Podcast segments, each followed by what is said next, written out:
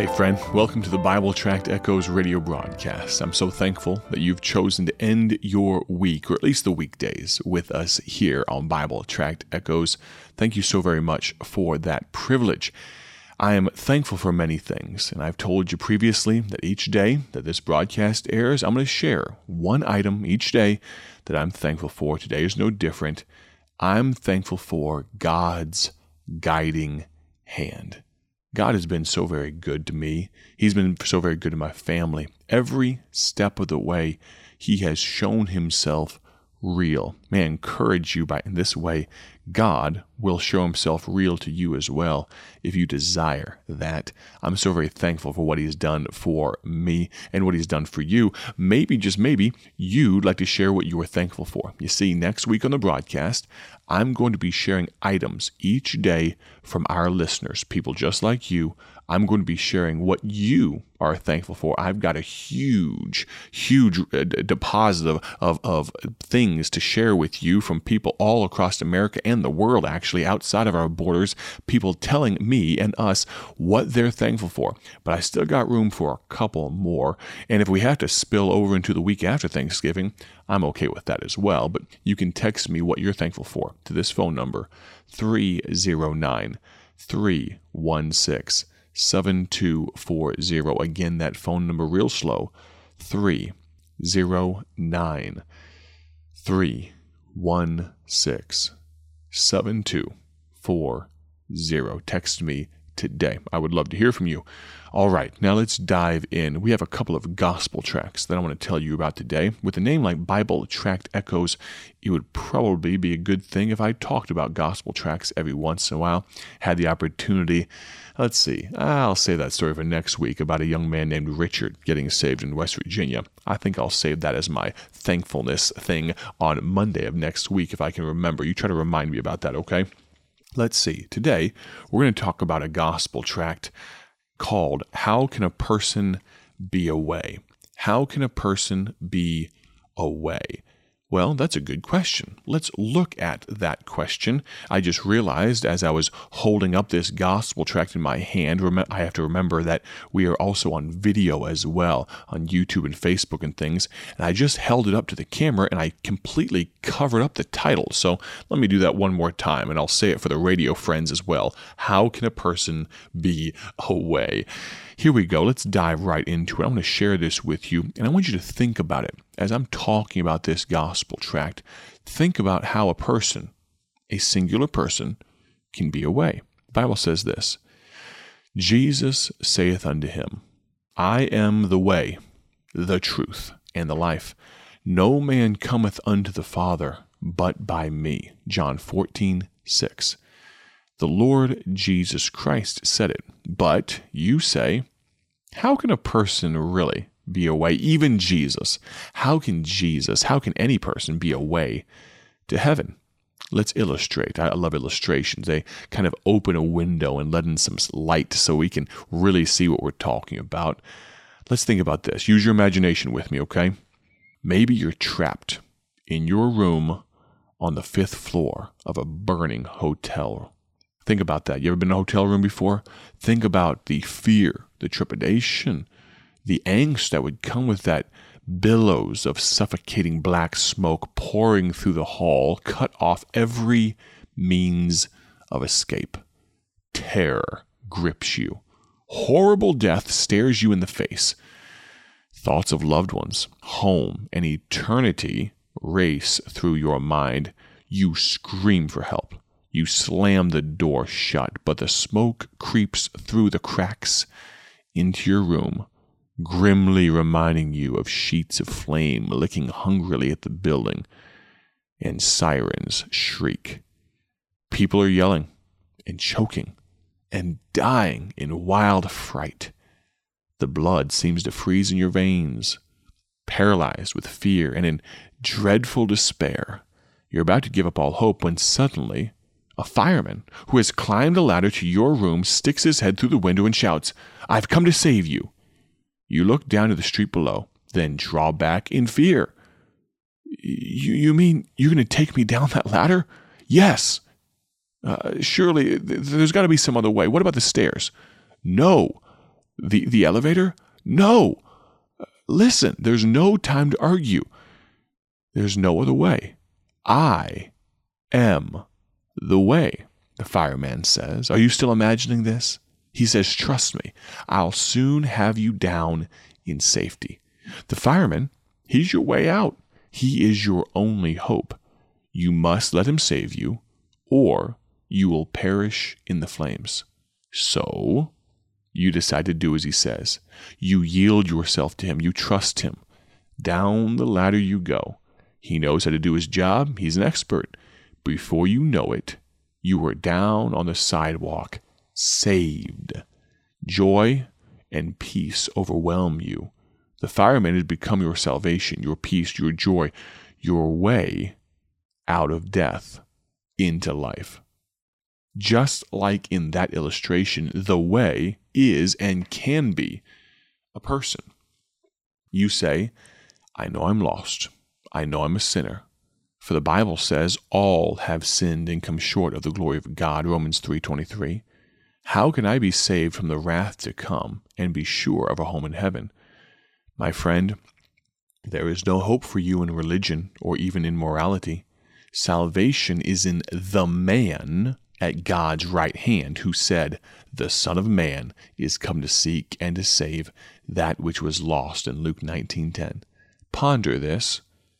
The Bible says in 1 Timothy 1:15, This is a faithful saying and worthy of all acceptation that Christ Jesus came into the world to save sinners. The Son of God gave his life at Calvary to bear your sins and rose again from the dead that he might become your Lord and Savior. Salvation is in him. Forgiveness of sins, peace, joy, and satisfaction is found only in him. He is our peace, Ephesians 2:14, in whom we have redemption through his blood, the forgiveness of sins, Ephesians 1 7. He that hath the Son hath life. Do you have the Son today? Do you have Jesus Christ? 1 John 5 12. You are as helpless to save yourself from eternal doom as you were in your imagination to save yourself from that fiery death in the hotel. There's just one way out of death. In that story, it was the fireman, a person. For salvation, for eternity, it's a person, the Lord Jesus Christ. Be it known unto you, therefore, men and brethren, that through this man, that through this man is preached unto you the forgiveness of sins, and by him all that believe are justified from all things from which ye could not be justified by the law of Moses. Acts 13, 38 and 39. To him give all the prophets witness that through his name whosoever believeth in him shall receive remission of sins. Acts 10:43. For there is one God and one mediator between God and men, the man, Christ Jesus. 1 Timothy 2:5. The fireman in that story, he might fail. You see, he's only human, but the Lord Jesus Christ cannot fail. He is God. Your part is to receive him by faith. John 1:12. Get this in your mind. Let it sink down into the into the pores of your mind. As many as received him, to them gave he power to become the sons of God. Be sure you have him. It's not enough to know about him. You must make a decision for him. Tell him you receive him now. You'll be glad you did. Please do it now. Just like in the fire in the hotel, even though it's in our imagination, there would be grave danger in delay. Friend, I can't guarantee you that you have another day on this earth. We have another gospel tract I won't read for you now, but it's called I Have Plenty of Time about a young lady who told, said those words God, I've got plenty of time. I don't need to accept Jesus today.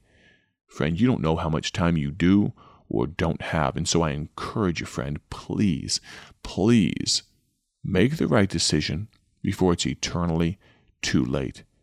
I think of that illustration.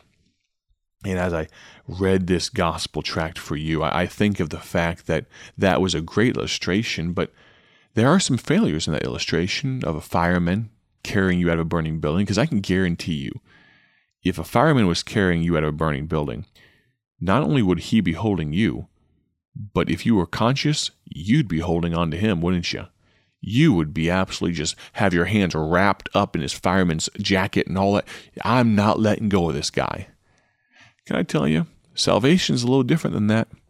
When God grabs a hold of you, it's over, friend. He's got you.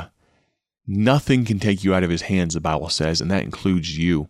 Even if you would let go, you let go of a fireman, oh, he might lose his grip, he might drop you. We just referenced that, said the fireman might fail.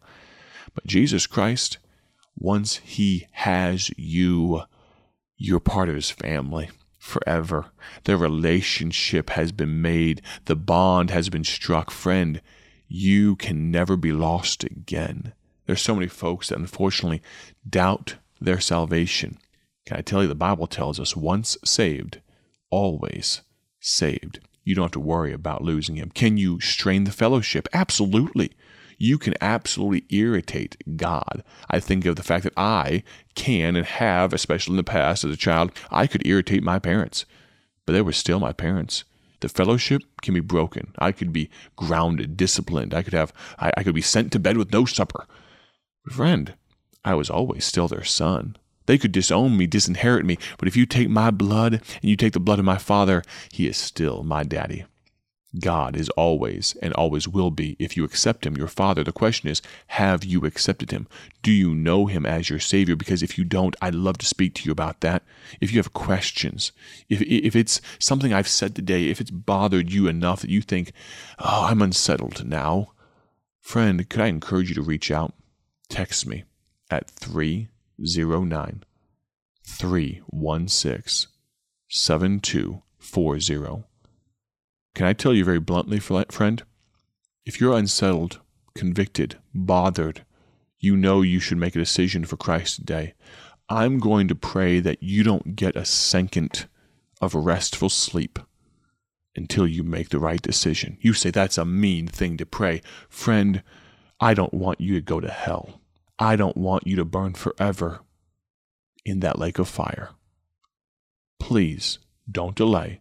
Make the right decision today. Text me at 309 316 7240. Have a great day for His glory. I'm looking forward to next week with you all. God bless.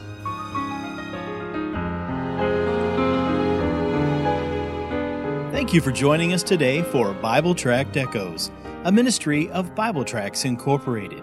If you would like to receive a free sample booklet of all of our tracts, you can contact us by calling 309 828 6888.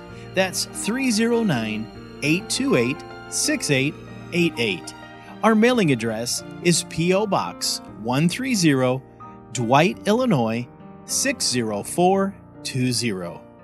A faster way to contact us is to go to our website at BibleTractsInc.org. That's BibleTractsInc.org. There you will find more information about our ministry and details on how you can support Bible Tracts Incorporated. Thanks for listening, and may the Lord richly bless you as you serve Him.